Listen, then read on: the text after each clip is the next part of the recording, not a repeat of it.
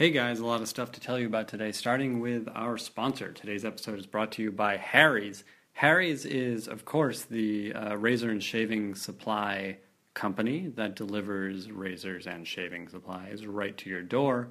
Uh, they're high quality, that is a terrific shave. They ship for free to your front door. They're about half the price of the other big branded blades. They make their own blades. It's it really is a high quality product. Product. Um, the starter set is an amazing deal. For fifteen dollars, you get a razor, moisturizing shave cream, and three razor blades. Um, and there's a satisfaction guarantee. Here's the part where I endorse the product, and I genuinely am endorsing this product. Uh, Harry's sent us some stuff, um, and I have been a an electric shaver user for like six or seven years now, and I thought I will give this Harry stuff a try, and it is really terrific, no joke. Uh, it's it's like a clean shave. It's it's uh, the stuff. It's high quality stuff. Both the razor and the shaving gel and the aftershave lotion, which is something I never used, but is really great. Um, so I really do like this Harry stuff, and I hope they send me more stuff. And if they don't, I'm going to buy it because it's really uh, inexpensive and high quality. Uh, you get a clean, close, comfortable shave. Go to harrys.com and Harry's will give you $5 off if you type in this coupon code, WRITER, W R I T E R. That's all capitals. That's H A R R Y S dot com, Harry's dot com, and enter the coupon code WRITER uh, at checkout for $5 off, and you'll start getting a clean, close shave that you will enjoy. I actually can't wait to shave these days since I got this Harry's stuff. I wish I was kidding about that. So check it out. Once again, harrys.com coupon code WRITER, W R I T E R, for $5 off. Um, and uh, enjoy it. And thanks to Harry's for sponsoring. Now entering Nerdist.com. Hey everyone, this is Ben Blacker, the creator and moderator of the Nerdist Writers panel. I myself am a television writer, having written for such shows as Supernatural, Nickelodeon's Super Ninjas, and I'm currently working for the DreamWorks program Puss in Boots, which is available right now via Netflix. Uh, check it out, it's pretty fun. I am also the co creator of the Thrilling Adventure Hour, a stage show in the style of old time radio. Uh, that is available as a podcast here on the Nerdist Network. For information about the Thrilling Adventure Hour, go to thrillingadventurehour.com. It's the Nerdist Writers Panel, and it's hosted by Ben Blacker, where he gets a bunch of writers and he asks them lots of questions. And it's starting now, so this will be the end of the theme. Uh, you guys, thank you for being here. Uh, our old friend Kerry Ehrin is back. Thank you for By old, back. you mean I've been here Come before. on. that was a joke. Thank you. nice to be here. Um, and yes, and Freddie Highmore uh, is here as well. Thank you for being here, Freddie. Thank you. Which means Our we're new here- friend. Yeah. Or young well, we'll see how it goes. yeah, our young friend. um, it can only mean one thing. We're here to talk about Bates Motel, which premieres Monday. Um, Kerry, I have been watching for the third time Friday Night Lights lately. Aw. Your name comes up an awful lot, which is fantastic. Um, so, what I wanted to talk about with you to kind of kick us off, and and Freddie, I'm curious to hear about this from you as well. Uh, Bates Motel is in its third, going into its third season now. Right. How is it the same and different to things you have worked on in the past? How you know That's is actually a great question. the story? I'm very good at this. Yeah. How is the storytelling the same? You're so complimentary, um, and Freddie, likewise, you know, Norman Bates obviously is a huge iconic character. You've talked about this, I'm sure, many, many times in the past couple of years. But how is this character different to and the same as characters you've played in the past? We'll start with you, Kerry. okay. Um, it's a it's a funny question to me because I have written a lot of different genres, um, and people sometimes ask how you write different genres, and I think the thing is I write them all the same. I, I think that's a good answer. I mean. I think that's true. It's like sometimes you have to up the suspense more or whatever it is to accommodate the genre, but I feel like um, what always uh, captures me in in any story is is the people in it and why they're doing what they're doing and what they are trying to what they need, what they want out of life that they're not getting, and that's always how I connect into stuff. So, Hmm.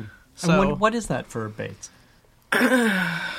oh well, for Norma, she just she wants normalcy. She want you know she grew up in a tough environment, and she never had that feeling of um, peace or normalcy, or that you were going to come home and things were going to be the same. You know, it was like she grew up in a lot of chaos, and I think that's huge for her. And I think also connection is huge for her, um, and that's why Norman is so incredibly bound to her um, because they they are that to each other. Yeah, So I think that's under everything, all the all the shenanigans. Uh, Yeah. that's that's Well- kind of the Yeah, and I think it's it's interesting. I mean, you you mentioned you are writing the same for across the Yeah. genre because the genre stuff is just sort of the trappings yes, it. yes, right? it's the shape. Yeah. Yeah. Uh, is there stuff? You know what? Let's let's go to Freddie on Okay. this, and then I want to Okay. follow up on that. Um, again, you know, you're a young guy, but you've done a lot of work. Um, how is Norman the same to and different from characters you've played in the past? First of all, I guess it's the first television show that I did, so that was a completely different idea, I guess, to start developing a character. Not having, I mean, you kind of have the end point, Mhm. hopefully, as long as the as long as the seasons carry on going. But there isn't that same pressure to rush any transitions or to Mhm. make this person into someone else. And so at the same time, you can you can learn and change. And I, I imagine it's the same with the the writing as well. That you writers must start to sort of write for the actors and for the characters that are being created and you have this idea in your mind as an actor and, and I guess the same as a writer of how things will come across and then over time that perception that initial perception that you have changes Yeah, uh, so that was new for me working in, yeah. in television I'm curious about like you know knowing where this character goes. I mean, this is the show is a prequel, um, and and as Carlton has talked about on this podcast, it's a tragedy. Um, knowing where this character goes, does that change being in the moment with the character? Like, how how do you be in the moment with this character? Denial. Just- I'm sure. you find his redeemable features and just yeah I, I think the first two seasons in a way were getting people to support norman and Mhm. in the third season for the first time what's fun is i felt more that we can challenge that and show a slightly different side to norman that's a bit more uh, certainly more mature with the knowledge that he's gained but also manipulative perhaps at Mhm. at times um, yeah. but then holding on to this side of him that we want to to support Yeah, did you guys as collaborators, did you have to hold back on making him a flawed character? Because you are trying to make him a you know, a focal character for those first couple seasons? I think I'm such a mother uh, that when like my whole my whole feeling about Norman and Norma too to some extent is just that they're good. Like like I couldn't I couldn't really look at how they were not good. I had to stay in in a certain in a way in denial. Um, so I still feel that way, Freddie. so don't disappoint me. Well that's I feel that he's not that manipulative, but he, but he is. Yeah. But you, Well, everyone's manipulative. well, it's Oh, surprising to know. hear, having seen this third season Yeah. premiere, where Yeah. like it starts to get, it starts to tip Yeah. into some Norman territory that we know. yeah. and and is earned. I think that was the that's what was perhaps you're saying don't go too far at the start, and there was this. I guess everyone suddenly gets, or you get the role of Norman Bates, and it's Bates Motel, and you think, oh, we'll be dressing up in the first episode as Norma. Which everyone is always very excited to push along. I know, and everyone's like, oh, let's do this, and you kind of want those. It's such a great opportunity, and those things are so. What's They're the right fun. word? Yeah, fun Sure. and and attractive Yeah. to just Yeah. go so far from the start. But the Right. kind of deliciousness about the show is just waiting and that that build up and the tension. And season three has kind of earned the perhaps more the Norman that we expected at the Mhm. beginning. Yeah, he's he's certainly getting there or showing Yeah. flashes of it, but but I think you're right. I think it, it's it's earned. I mean, we've been with Yeah. them now for what 26 episodes. Yeah. Um, what is what is the fun of this show for you? Well, there's there's a lot of things that are fun about it. I mean, one of the most fun things about it is that for such a dark subject, it is one of the most fun shows I've ever worked on. Everyone on it is incredibly great and uh, good spirit and incredibly professional, really passionate about it. Um, so we actually have a great deal of fun making it. Um, and you know the other the the fun part in the in the creative process is just the the kind of sleight of hand that you get to do where you you get people to to engage and to feel and then you kind of pull the rug out and then mm-hmm. you and then you and then you make them feel again and it's you know it's a, it's a little bit like conducting and that's awfully fun That's really cool. well, now who's manipulating? oh i believe me I, i'm a class a manipulator i'm sure uh, You and Norman. now it's all making sense. He's not Norman at all. I'm just a very nice guy. Uh, what is the fun of this character for you? End of the show? As Kerry says, there's so many moments on set where the humour comes out, and I'm sitting there with Vera, and we just.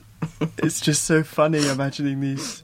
Or imagining Norman, Norman and his dog, or these visions of. visions that Norman has of of his mother that flash to him in awkward moments, and we always just think, oh, we should just do a comedy alongside it. just have this like half hour Bates Motel show. Oh, please Um, do. But also, I continually describe scenes as fun that to the outside don't appear to be fun at all.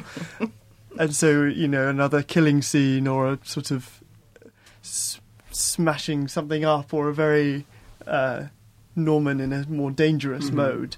I'll be like, oh, it's really fun today. Like, I'm going in to watch Annika uh, undress in the shower. People like, what do you mean fun? What sort of fun are you talking about? What? Well, what is fun about that for an actor? Listen, I don't know anything about acting. This is a writer's podcast. Sorry. Yeah. What? So you have to teach us everything. What? What is fun about that for an actor? I guess it's. Uh, I mean, it's completely not your yourself in some ways, so you can indulge these um, tendencies that you. Sure. Not that, that you don't know. personally have, but that humanity has. yes, and I guess the other thing with a TV show that's great is a sense of, especially when you've done a couple of seasons, that you can try something different and not feel so nervous about it not coming off. And maybe that's the same with writing that you've, because it's somewhat established and people have liked Mhm. some of what you've been doing, you feel a greater, a greater um, sort of confidence to to try something different and to push out different sides of Norman that you might not have uh, dared to do in in the first episode. Yeah, that makes a lot of sense. Were, were, was that true as a writer and as the writing staff? Um, did you guys feel like you discovered things along the way that you could then exploit, or that the time was right to kind of push things out a little bit? What, Yes. what was, were some of those things, like in season two, or even as this we're coming up on? Um, well, I mean, three? season two was was, you know, that huge arc of Norman realizing that he may have had something to do with killing Blair was a huge thing, and we thought a lot about that and how to do it and how to make him how to have him react to knowing that because that's so indicative of of his character and you want people to stay with him you know to not turn against him. So i mean a lot of the trick of this show is keeping people on the ride with him with norman. Um, and i've always thought of him as the victim as opposed to the um, the guy running around with a knife yeah, because he really does not want to be this person. Um, and I think that that's you know that's how we look at telling his story. Well, that's a great conflict for a character. Yeah. A great, like you can play that story wise as, as for as long as Yeah. you want. Um, how do you dramatize that? Just really s- slowly and carefully, you know. I mean, I it think it. It's, it's think- very deliberate. the the other thing in any episodic TV show is you have to constantly reinvent scenarios. Uh, I mean, it's just like in life when you are like, let's say, in a bad marriage. Um, you could be in a bad marriage for three years and every day will be different than the other one. There will be a different version of what that looks like or how you react to it or how they react, you know. So it's kind of just working that out every day in the writer's room um, and keeping it fresh and keeping it real and also amusing ourselves. Like it's very important to feel excited by an idea and want to write it because it means it's new, you know. So listening to that is, Yeah. is important. And and the same question, you know, that conflict is so key to Norman's character. Obviously, you're given these terrific scenarios to play, but how do you how do you play that contract conflict within a scene? I'm always curious about that. Yeah, it's a hard question. I don't know. you, uh, I guess in some way it just feels instinctual after a while that Norman is battling these two sides to himself, and Yeah. it's hard to it's hard to kind of express the process behind it all, or Mhm. how you kind of arrive at this interpretation of a scene. But certainly, something I've always thought is that it has to just come from from this real place, and in a way, the sort of secret of acting is don't act and just try and be as close to Norman as you can at that moment um, within the confines of where you're working. I guess. Sure. Does that get scary for you? No, no, not at all. I never kind of go home and think, oh, I'm. I mean, perhaps to maybe you doing an intense, angry scene and you're not just sort of suddenly walking off the set and laughing with everyone, but at the same time, you control yourself enough to not walk out and abuse everyone in the room. right. Um, but there's always, and I think sometimes when those things slip out of people having yelled abuse, there's a certain sympathy that you can have because if you've spent an hour shouting at Norma, um, it's very hard to just suddenly walk out and like. I, don't- I mean, Vera and I, I guess, do we just like give each other a hug or something? but there's, um, you do have to kind of work yourself up for real in order to to get that effect. Sure. Yeah. But it seems like, you know, from the top down, there's a really safe, creative environment here. Um, I'm Yeah. kind of Do you find that writing? Yeah, I was uh, curious About- about, that. Yeah, Do you find- a, an angry that you that you As end I- up Yes, absolutely. that you I, work like, yourself feel- up and you like go and see your everything- family. You're like, ah, what are you? Well, no, because I confine it to the reality Yeah. of the of what we're doing. Yeah. But yes, I definitely feel it all. How do you how do you dig deep? How do you find the truth in those scenes? There's some heavy stuff in, in there. I think, I I I think I live in that. I think I think I live there, and the the challenge is not living there twenty four seven. Like when you're Yeah. just having coffee with someone. Um, so I think that's just kind of where I I don't know. I just I'm very I, like people are fascinating to me and how how emotions work and what we all want and how we like like you can talk to anyone most people not not freddie so much but like like within 10 minutes you can get a pretty good feeling of what the person needs. Um and i just think that's fascinating So how do you turn it off? How do you not live I don't. 24? How do you run a show then? well i mean the good thing is you're working with creative people and i think Yeah. a lot of creative people live in that space as well um and uh, like writers one of the reasons i love writers rooms is because we all we all just go in there and talk about incredibly personal stuff and and uh you know it's a, it's just throw it out on the table every day that's what what's why it's kind of fun I'm curious about how that translates. What what did your room look like for season three? Was it the same as uh, the first couple seasons? No, it, it's honestly it's hard to keep the same people because you're only doing ten episodes, and then it's just hard with the timing. So we we had a new staff this year, um, and I loved my staff. But you still um, have a room, right? You don't tend to freelance them. Oh no, no, we have we very much have a room. We talk through every single story and every single beat of every single story, um, uh, many many times. Mm-hmm. Yeah. Um, and and so I want to let's let's kind of step back for a second um, and talk about the beginning of the show. We've talked about a little bit on this podcast in the past, um, but specifically, where did Freddie come from? How did he? How did Where you cast Freddie him? I'm asking her, not you.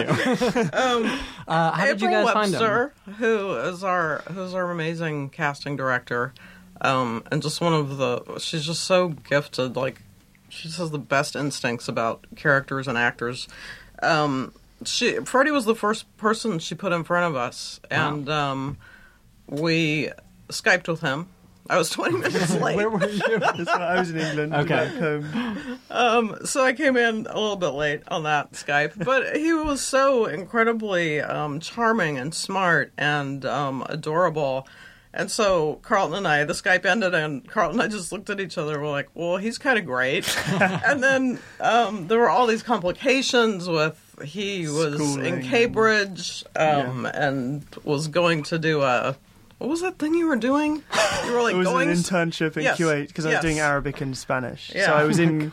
I ended up going directly from Kuwait to so there was yeah. to Vancouver. Wow. a million things to work out, so it was a very long process. But he was the first. We just fell in love with him. Interesting. And was there?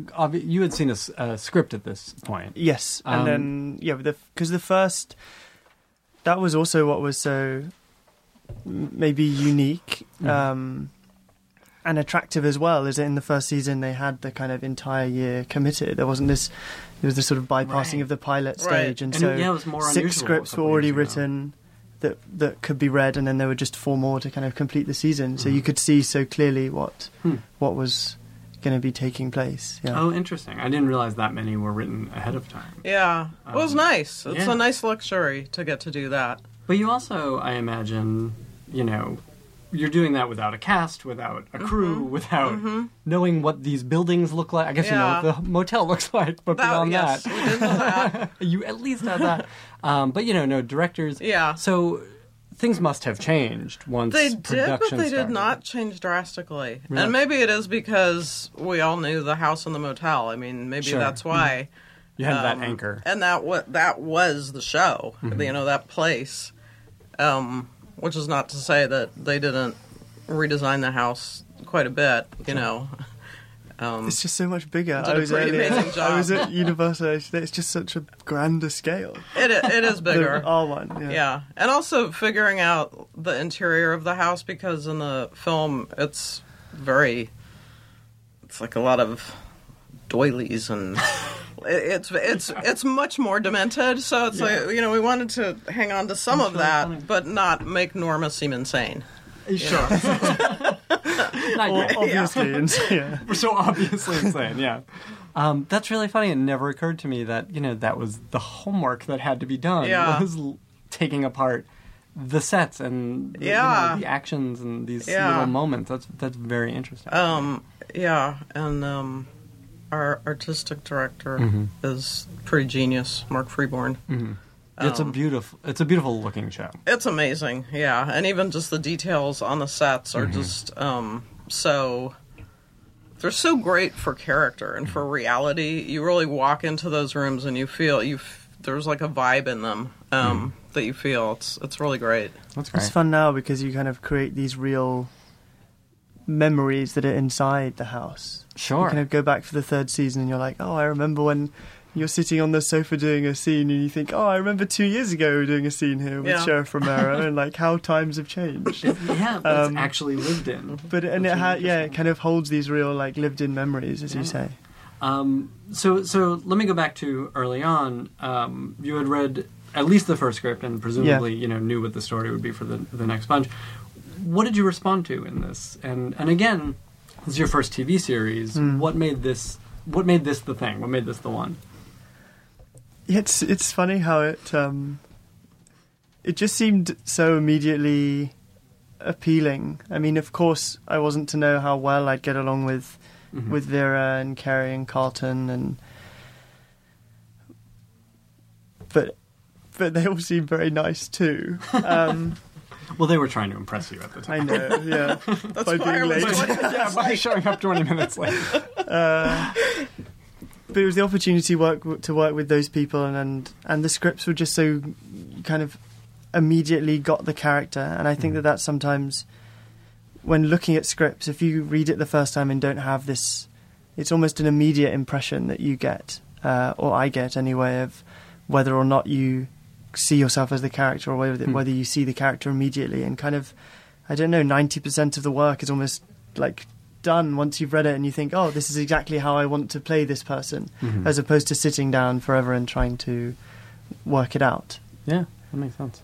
And uh, I'm not sure I immediately identified with him in terms of uh, in terms of that legacy or in terms of putting him into that psycho space. It was certainly its own world, and then um, rewatch Psycho as a source of inspiration. But it wasn't. Oh, I I love Psycho, and this isn't the reason that I must do it. It was very much its own project.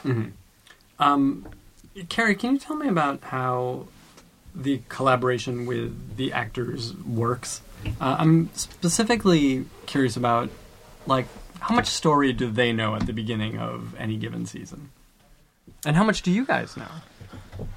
Well, we usually know quite a bit because we like to do the scripts ahead of time, mm-hmm. so we can really enjoy the production process and and really you know work to make it the best it can be. Do you are you able to do ten scripts before production starts? We don't usually get to ten; we usually get to six or seven. That's pretty good. yeah, but it does slow down considerably once production Sure. starts. but that's a great head start. Yeah, it is. It makes it. It makes it um actually just all the difference between being sane and not. um, And your writers' room is here in L.A., right? Yeah, And uh-huh. productions in Vancouver. correct. Yeah. Okay. Yeah. Um, the collaboration, I mean, I don't even know how it works. It's and it kind of grows. It's different every year. I think um I think in the first year you're all getting used to each other and you're all very like Tentative. yeah, we're, exactly. Yeah, it's like, and then the second year it's a little less, and then it's you know, I mean, people start being like, "Hey, this would be a good story. What if like this happens or that happens?" and then you see, like, I was telling this to Vera the other day. Like, when I watch dailies, sometimes I get story ideas just because hmm. The character becomes so real in that moment, and I and I like look at. I was just looking at her do a scene, and I went. Oh, I know exactly how she would handle this thing that's coming up. Um, so I think it's sort of um, it's more on that level where uh, it's we're all kind of psychically connected. I don't know At quite how it works, point, but it's kind of it's kind of cool. Yeah, Yeah. It Uh, is. That's really interesting. But we're off, we're in touch a lot. that's true. um, especially Kerry, who's kind of taken the reins, I guess, to, And I- s to some extent with the with the writing. Mhm. and I'm chatty. And, and I'm very needy. I have to I have to text every day and make sure everything's okay. And so that way, there's this constant dialogue. It isn't a kind of completely separate, even though we're in different places. It isn't. Uh, it never feels separate from from LA or from Yeah. what's going on. Well, that's good. Um, and do you send your writers to set? Uh, we do some when we can. Yeah, Oh. I I like to have a presence of um, the writing staff on set. I think that's really good. I think it's great for them to be up there to see to see the production and and as I said, there's like there's something that happens when you're on the set when you see Vera and Freddie and Max and mm-hmm. Nestor and Olivia. Like when you see them do it, it, it becomes so real and it's it's very inspiring, mm-hmm. and it really gets you into this creative place that makes it so much easier to go back to LA and write stories about it. Yeah, it's, it feels real. it's really Yeah. true. I mean, there's something about seeing those characters inhabited. It's chemistry. Yeah, it's like being present with it. I think that's important. Yeah, absolutely. Was there, and I asked this of Kerry earlier, but was there stuff uh, in whether it's re- in receiving a new script or even within a scene that surprised you about the show or the direction of the show or even about your character in the past couple years Uh, or even coming up? It's the I guess the one thing that's funny about playing Norman more than all of the other and more than most people on TV is that there are less surprises. Hmm. But that makes it in some ways more enjoyable because you get to plan out to a much greater extent the trajectory of your character over the season over the hopefully however many seasons you get to do.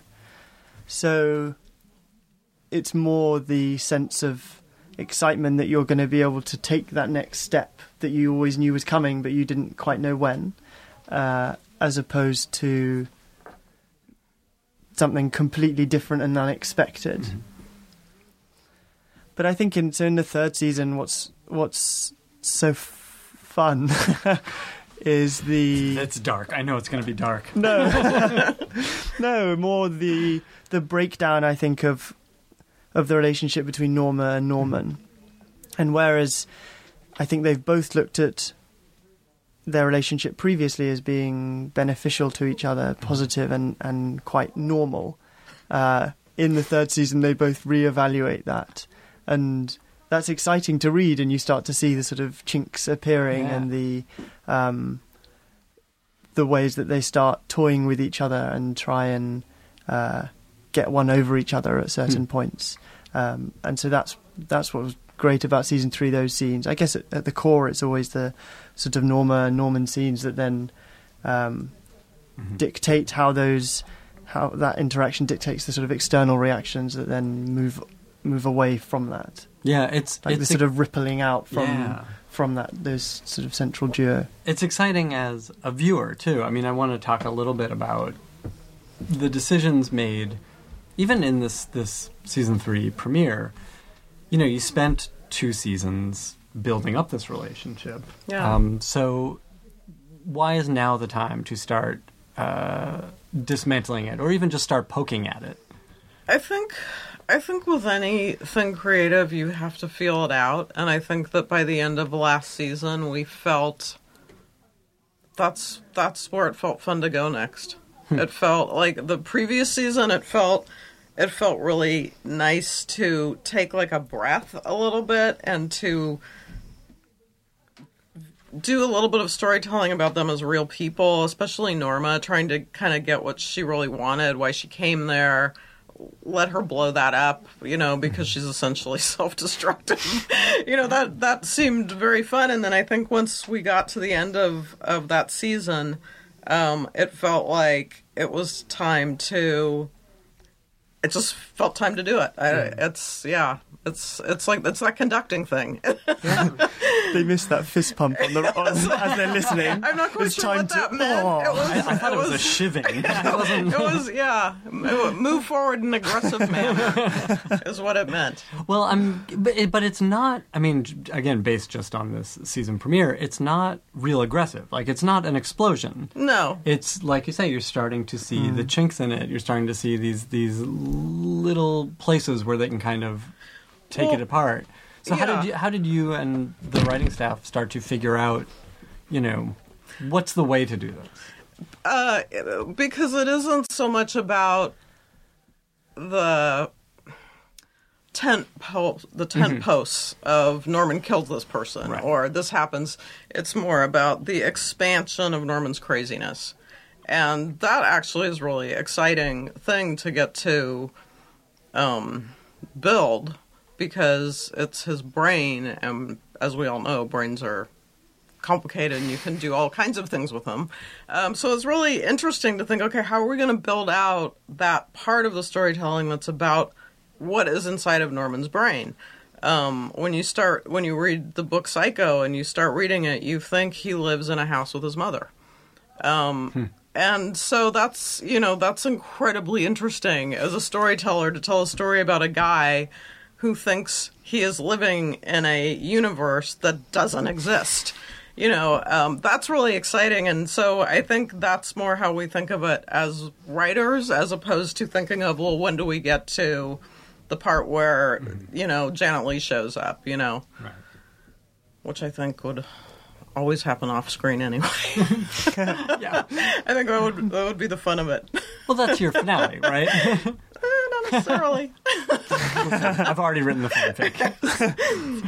um, let's talk about um, how how this show is put together and, and sort of the process of it. I mean, you you alluded to it a little bit, but um, just from a pure nuts and bolts angle, uh, you have a writers' room. Do you Yes. guys?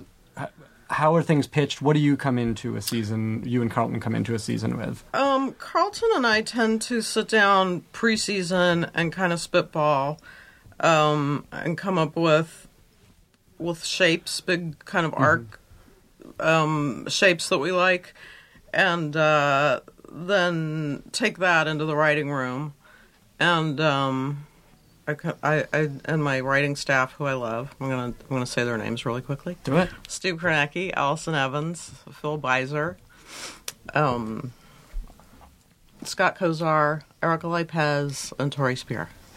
You guys are awesome. um, so yeah, so then we just take those big arcs and we build on them and we break them down and we throw out stuff that kind of falls apart and then you know that's that's kind of just the sculpting part of it. Yeah, Is it a is it a democratic process? very much so. That's great. Yeah.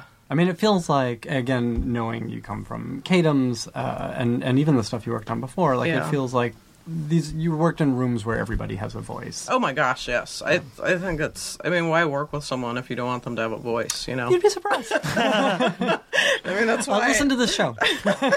that's why you hire them because Yeah. you like their voice. And I think we have a, a great room because it's a very it's a really cool balance of of instruments, so like different mm-hmm. things that people do well, you mm-hmm. know. So it's it's really good. And then I also, I mean, I I like to throw out ideas and get get response, and mm-hmm. you know, I. I, I, I sometimes can be a little too weird, so I need I need to be kept in check. you have Six people telling you too weird. Even that is too weird for Bates. Motel. I well, I gotta say, like that's one of the better qualities of the show is the line of weird. And I was gonna ask you guys Not getting both- too overexcited. yeah, I was going to ask you both about tone and Yeah. you know how do you maintain this tone without going too far into horror, into camp, into Yeah, whatever, um, into melodrama. Even. yeah, yeah. Because I don't think it ever quite tips into any of those. And then how do you guys find on set? How do you find in a scene? How do you find that that line? Um, I mean, definitely, you uh, on the page we do it by feeling it out, and there are times, especially on. on my first drafts were definitely tips. What does that look like? and then I have to reel it back in. Um, it's just crazy, like just too, just I don't know. I can write, I can really write crazy emotional shit. Um, so then sometimes, yeah, you know, and the next morning you look at it and you're like, well, I can't put that out. so then you just kind of edit it back a little bit, or you know, adjust it. But it, but it, but it, I think the thing that we always try to do is to just keep it as real as possible because there's any number of insane situations that happen every single day and are very realistic because they're real. and I think that's what we we try to do. And then, you know, obviously having um incredibly you know, just s- inspired acting um that always is grounded. I mean, it blows me away sometimes the things that we throw at you guys, and that comes back so real, you know, and so moving, and um, it's really it's very cool. Yeah, how do you guys, you know, maintain that dial? Well, that's what I. I mean, I guess as I was saying before, it is that sense of it coming from a real place and being, uh, being genuine as opposed to, um, as opposed to acting or at least having Yeah. or performing. But then what's what's fun as well about Norman in this in this third season is we see him performing a lot more and putting on these different personas as he interacts with different people. And so I guess in that case it's even more key to have your kind of grounded Norman as a base uh, upon which then people knowing the character so well will be able to sort of appreciate these weird um, personas that he assumes in, in in manipulating or toying with people. Well, that's a tough acting trick too. But it's it's it's fun. Good, that's great. Um, I'm sure there was never any question about whether or not both Freddie and, and you know the rest of the cast could pull that stuff off, but it had to be a conversation about how far do we go? I think in the beginning everything is a question. I mean, I feel like, and I and Tucker Gates, who's our producing director, um, I think really uh, helped nail down the tone in the pilot, um, and it, and it very much walks the line of coming right up against camp or coming right up against melodrama, but but always you know keeping it on the other side. Um, and then I think naturally too, it's just Vera and Freddie. I think that's sort of their very that's that's what they do. well, there's very something something very human about Yes. your relationship with each other that you guys play, and there's clearly an affection there that must be, Yeah. you know, it must come from a real place. from a real place, uh, of course. Yeah. But it's also the writing. It's not just sort of throwing back compliments, but no, I The, um, do this all day. no, there it's chemistry though, and I mean I do Yeah. feel like that among like the whole production. There's just I've never. It's just such an amazing chemistry with everyone. It's it's very cool. How do we you? should all get married. we are maybe in. Canada you can. um, how do you? How do you get that? Like that's that Luck. finding that chemistry. Luck. It really is luck, right? I think it, I think so. Yeah. I mean, for instance, Vera and Freddie never sure. read together. I mean, they're both met each offer only other or- people. yeah. You know, it's not like you get them to read. um, and then just the first time we saw them together, we are just like, oh, Yeah. oh, this is cool. That's an amazing feeling. It is. And then you know you won the lottery. Exactly. Yeah, yeah. Because Yeah. that's that's a little miracle. For sure. um, I wanted to ask you just to pick up on something you were saying before. Uh, are you? How are you at rewriting yourself? I think I'm actually pretty good at it. I think How I'm, do you do it? It's hard. because when I write it, I completely give over to it emotionally, like I live it. Mm-hmm. And then when I once it's written, I I can stand back and look at it uh, outside of it. And what are you looking for in that second pass? I think probably looking at it as an actor or a director, Hmm. saying this rings true, this is too much, this would be hard to play, this is redundant, this you know, just stuff like that. It's very mechanical, really, when Yeah. you think about it. Well, and that's this is something I actually want to do. That kind of popped into my head as you were speaking earlier. But you know, you've written a number of pilots, um, and I'm curious about writing pilots to appeal to actors, directors. You know, all the people who have to read it to Yeah. hopefully get that pilot off the ground. Yeah. What what is that process like for you? What's going through your head? Uh, I feel like I feel like again, it's that thing of of um, wanting to write characters that are uncommon and compelling and a little different. Um, you know, so that so that you're fascinated in watching them. Um, and I think usually the more complex and grounded a character is, the more it's going to appeal to actors um, and the you know the and directors. I I think um, I don't really you know it's like I've written um, when I write pilots. I've told so many of my friends who are writers, especially young ones, like you can't write a pilot and expect it to get made. You have to like I just think of it as as almost like a school assignment that someone is paying me for, which is awesome. and I get to write this thing that I really want to write. And you know, once you write it it's it's kind of out of your hands because there's so many powers that be about what's going to go, what they need, what they don't need. Um, but I, I also tell people like w- not to get up. You know, like we should be happy that that's the way it is because if people could magically pick, um, you know. X factors. Um, they would they would hire ten writers and they would make ten shows, and none of us would have work uh, during pilot season. So Good point. um, all right, so to go back to the process of putting this show together, um, episodes are broken in Yeah. the room. Um, are they fully outlined in the room? What is what is the first thing? That uh, the they're they're broken down by beats. Okay. So we we have the beats, which is basically like I would say like a paragraph description of the scene. And so once we have have we kind of acted out out loud like through the whole thing like really? a bunch of times, rearranged things. Are you Norman or normal? well, we don't act it out by No, parts, but but um, it's I more know. Like like yeah, it's like radio uh, entertainment. But you hear it out loud and you can get a feel for it. Um, and then once we are happy with that, then we'll assign an outline. Okay. Uh, so then the writer goes off, does his or her Yes. outline. Uh, does that go to? It goes to you and Carlton, Yes, obviously. Does right. it go to network also? No, Okay, so that's an, an internal Yeah, document. yeah. Um, and then you give notes as notes are needed. yes. Um, And then usually they go to script off Okay. of that and and incorporate the notes. okay. And do you uh, do much rewriting?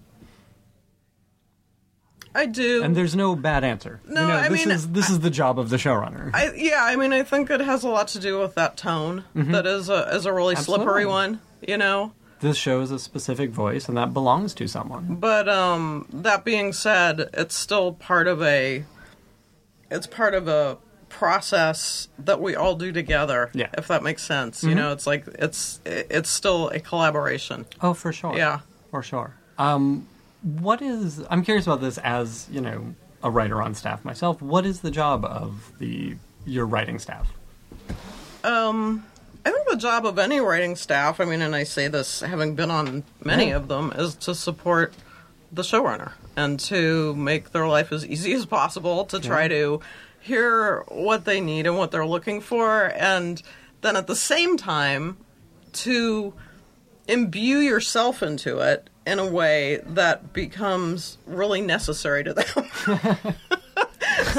Yeah, I mean, it's kind it kind of is that combination of elements on a staff. yeah. Well, and I think we we may have even talked about this in the past. Of like, even when you are a writer on staff, your voice is part of that show. Yes, hopefully, absolutely it is. Yes, and I think on the best staffs, everyone feels a little bit like they're running the room. I think I think that that's those are to me the happiest staffs when everybody feels really present and contributing and you know Have you had that experience? oh yeah That's and great. Mm-hmm. um I mean working with Jason Katims um we mostly um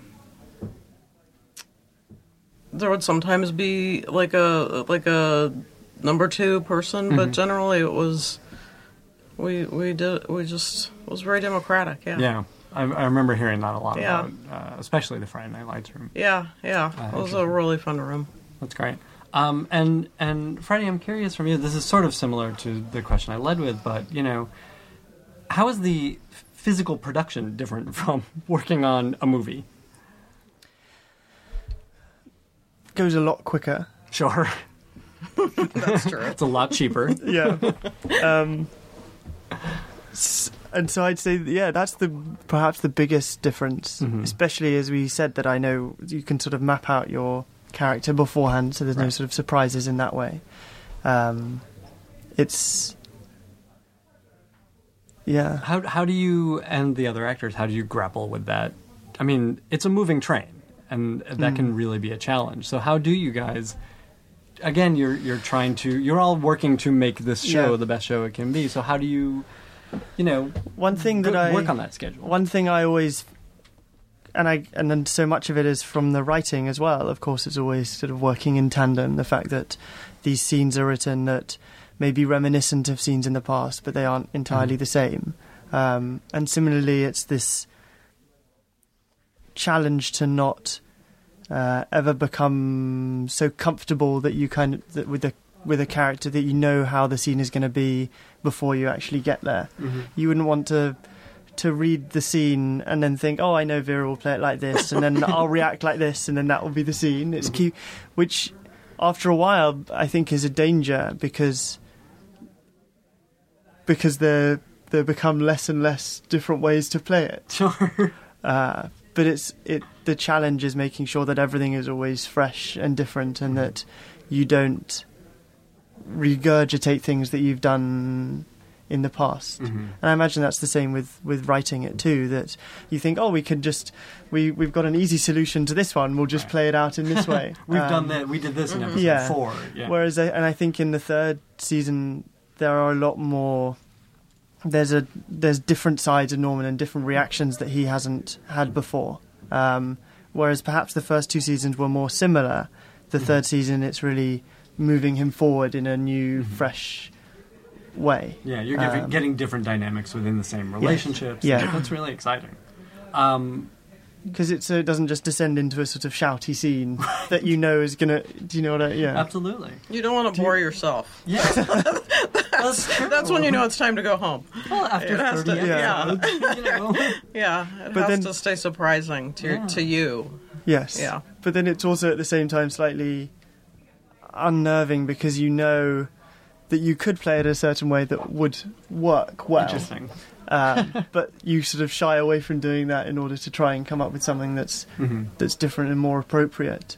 Um, just thinking of like you know Norman and uh, the a love interest of of Norma's character this year and an Mhm. interaction with them, uh, and yeah, the, I guess the way he's interacting with new characters and the way he's taking charge a lot more in his relationship with with Norma. hmm um, and in becoming more of an equal with her, Hmm. uh, and to some extent that goes down to sort of to driving the scenes in a way that Norman perhaps didn't when he was a little boy. Right. Now He he's a lot just more. reacting more. Yes, and now he's more mature. It's there, there's a sort of greater responsibility as an actor in that way also to to drive the scene as opposed to having it taking a backseat and being the the young Norman who's just the victim. Right. and it's super interesting to watch Yeah. because Vera will have her own like chemical reaction to that, Yeah. you know. Um, so it's it's really cool. It's interesting. I mean,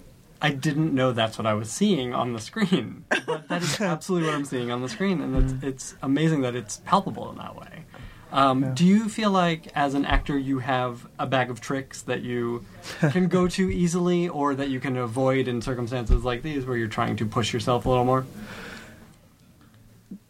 The same question's coming to you. Okay. Uh, bag of tricks. Not particularly. Okay. I think there are certain ticks that you give a character, Mm-hmm. um, but they're not so much to sort of get out of a sticky Sure. situation, more just something that you is slightly repeated Mm-hmm. over time, but not in a not in a way of kind of getting out of, Sure. of what you're Uh, meant to I'm do. Thinking, yeah, Like of you know when you talk about I've played this scene, a scene Mm. similar to this, or I need the emotion similar to this, so I know I can do that thing. Uh-huh. You know, you're able to go back and pick out that thing and say I can apply it to this situation. I don't know what that thing sure. is. yeah. Um, I don't know a trick. I mean, it's not particularly a trick, but something that I I think always trick is probably the wrong one. But something I always say try and do. No, I'm not sure. I was going to describe a tool, but I don't know if this is the sort of tool that you're after. Um, is um, playing against the emotion, Mhm. which I think also with a television show where you see the character, you don't want them ever to become indulgent or to feel that Norman is is uh, feels these emotions and is always so sad, and is kind of keeping in your mind the fact that it isn't just that scene that you're playing now, but it's going to be a whole string of scenes over an entire season. And even if Norman is unhappy in lots of those scenes, you can't just go crying from scene to scene. Um, and also, I think it's a lot more real to have characters that don't say exactly what they think. And in Bates Motel, there's so much um, of that performing, as we said earlier, or lying, or simply just trying to cover up what you feel because it's too hurtful. And so I often write sort of P slash A on the side of my scripts as of sort of like playing against the emotion in the scene. And when you are really sad, you can just look at someone and say, "No, I'm really, I'm happy," and you know what they're really thinking. Yeah. So maybe that's a trick of some sort. Yeah, well, I mean, that's certainly a technique. I Yeah. think it's, it's really interesting. Um, similar question. You know, are there what what are your bags of tricks as an actor, Um, uh, as a writer rather? my bags What of are they tricks as an an actor? actor, are much more interesting. Um, I And- know. and do I you know. try I, to that, avoid would, them? that would honestly probably be easier for the staff to answer than for me because I probably don't That's see funny. them as well. I think that um, you probably know. What are some of my no, I'm trying to think. I I I guess I like to play. I I like to play against stuff. Mm-hmm. If I'm doing something that's super emotional, I will like to undercut it. If I'm if I like to, this is probably a trick, although I don't think of it that way. It's a tool. It's a tool. Exactly. but the idea that you play the stuff that's very important, downplay it, and the stuff that's min- mm-hmm. minutia character stuff, big. Yeah. I think Yeah. that's probably a habit that I have. That and I I feel like that is the way to tell good stories on TV. Honestly, like make the small big and the big small. I feel like that's something we're all. That's the stuff we respond to most strongly on TV. and it's also so powerful, the emotions in Bates Motel, that there's no need to Yeah. overplay them That's or to true. make them to try and make them big because they're not because they they already are at their kind of simple level. Yeah, that makes a lot of sense. Um, all right, premiere Monday, yes. March 9th. Um, is there anything else you guys want to say about this premiere or about this great. season. It is I think it's the best, season, best yeah. season. Definitely. It's a really good, good season, and it's um get on the train now. I, I do feel like if you've been enjoying the show, you're going to be knocked out by new stuff and like new emotions and new kinds of scenes. Yeah. Uh, and if you haven't been watching the show, I feel like you can really jump in on this season. Yeah, You know. I, I feel that way too, and I think this is just when the storytelling is just kind of taking off Mm-hmm. um, in a real yeah. meaty way. Another thing that's been tricky, tricky um, this season, I think, with Norman now being aware of what he's capable of, of not having him, still not having him aware of where he's going. So you, and Tucker said this to me the other day. He was like, "Oh, there was a sort of one take, and it was like I was just too self-aware." Like, and he has this. Of course, he has this self-awareness, but he doesn't perhaps know exactly where he doesn't know where he's going to end up. Right. And so not sort of having him too manipulative, which I guess Kerry will be pleased to hear. Well, sure, he's learning how to do these things. Yeah. That's really cool. Um, and we'll end as we always do, uh, and I'll start with you, Freddie. Uh, what are you watching on television? What are you excited about? What are you talking with your friends, your family, your collaborators about? not very, um, not not loads. Okay. I don't really watch that much television. I've seen a lot of Parks and Recreation recently that I've enjoyed a lot. All right. Um, Freddie and I are the wrong people to ask this question to. You guys. but you should hear him speak with his Castilian accent, I think just we probably uh, do. Spanish television so shows. so so you can catch up on Netflix. um, but I was yeah, actually just trying to plug Netflix. Yeah, people should definitely catch up on Netflix. Yeah. I'm certain they will. We wrote together as well, which we never got to discuss. Kerry and I. Oh, We did. We wrote a pilot together. This You know, you guys, I asked you if there was anything you wanted to talk about. that was fun. what What was this? What happened? It was a comedy. We yeah, we wrote a half You two? hour for NBC. hmm It was really fun, actually. What? Tell me about it. Uh, it was it was based in the world of um, venture capitalism, and it was about a very um, overly emotional female executive and her British assistant. Really? I don't know where the did this inspiration come came from. That's ridiculous. Yeah. Um, that's fantastic. Was was this just fun. this past season? I mean, this Yeah. buying season? Yeah, Um, and how was it collaborating as writers together? It or was- did you it write was- it together? How did it work? We well, we did it because we're in different countries Yeah. pretty much the whole time, but um, it, you know, we didn't really know how it would work, and we kind of we sold it, which was great. That was a fun adventure, um, and Going into and pitch Freddie was great. I mean, for you have you, you've never written a script before, No, He it was, the was first just like essays at university. which were very good. I read his essays; they were very very good. But it is Checked 'em similar to acting. It's once you found that character, and then it's just you know you seeing the world through each of their eyes and Mhm. kind of writing in that way. But translating it to language rather than say emotion Yes. Mhm. is, is a really interesting thing. But great Freddie's all about language, though. I mean, Yeah. It you are kind like of the you're And- pretty pretty adept in that. And great fun just to create something that was sort of the thing that hit me most from the start. It was just you have absolutely nothing, and you can kind of Hmm. say whatever you like. Whereas with acting, you always kind of come through halfway through sure. the stage. So how did you guys even formulate the story? We were at the Critics' Choice Awards, Yeah, and we were thinking of ideas just for fun, and so we we just thought of that one, and we we talked about it a little bit more over dinner, and Yeah. then we we worked it out a little bit and pitched it. And the pitch process was great. It was okay. I mean, pitching, is is tough. pitching is tough. It's definitely not my favorite thing, and I was it was funny going into the Universal offices with all of the Bates Motel. it was very surreal, Nice, honestly, but it was you can't great. just point to that and go. I think we, we can know what we're doing.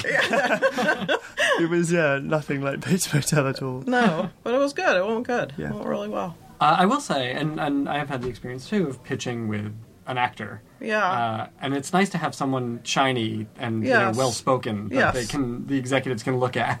yes, it is. It is. That's definitely true because I usually just go in there and emote, yeah, right. emote all over the place for like 20 minutes and then leave. Right, but you guys are, you know, charming for a living. Yeah, it was just a performance. Yeah, no, Um, so you sold this thing, and then uh, how long did it take to actually write it? And how did you? a couple of write it? months we wrote. Yeah, You passed ideas back and forth. Yeah, Yeah, you uh-huh. did the outline. yeah, and then you did. Well, we yeah we kind we of split it up. all the You did- different bits. you and, did the uh, first, yeah, first Act part, and- and then yeah. we would pass each other stuff back and forth, and It was awesome. nice. Yeah, it, was, it was good. It was we'll do something Great. else. Yeah. Yeah. You were both happy It with was the such fun process. collaborating. and- Yeah, yeah, that's great. yeah, it was great fun. That's really cool. Well, we congratulations worked on well that. together. no fallouts. Did you ever get close? Did you ever get dicey? no, never. No, I can't That's imagine why it was. it was so fun with a comedy though, because it's Yeah. just I don't know. We both, I think we have a similar sense of humour, and very it much was so. more just laughing. Would you both like to do some comedy? I, yeah, Yeah. I, I, I do love comedy. I do. I'd love to. Yeah, You guys do it. just do another one. Yeah, do another one. It's easy, right? Uh, well, that's really cool. Uh, congrats on that. I'm sorry it didn't get made. Is yeah. what I'm well, asking? not right now. Anyway. Yeah. But if But someone you know wants how a networks are. story about, Anybody who's listening to this, Swing by. call Universal. right. Uh, well, that's cool. Well, we look forward to more collaborations, uh, more written collaborations, Yeah. and more uh, uh, production collaborations. So, uh, and we'll all be watching season three of Bates Motel. Thank you Thanks, so guys. much. thank you. Thanks for coming. Cheers. Lovely to be here. Thanks. Now leaving Nerdist.com. you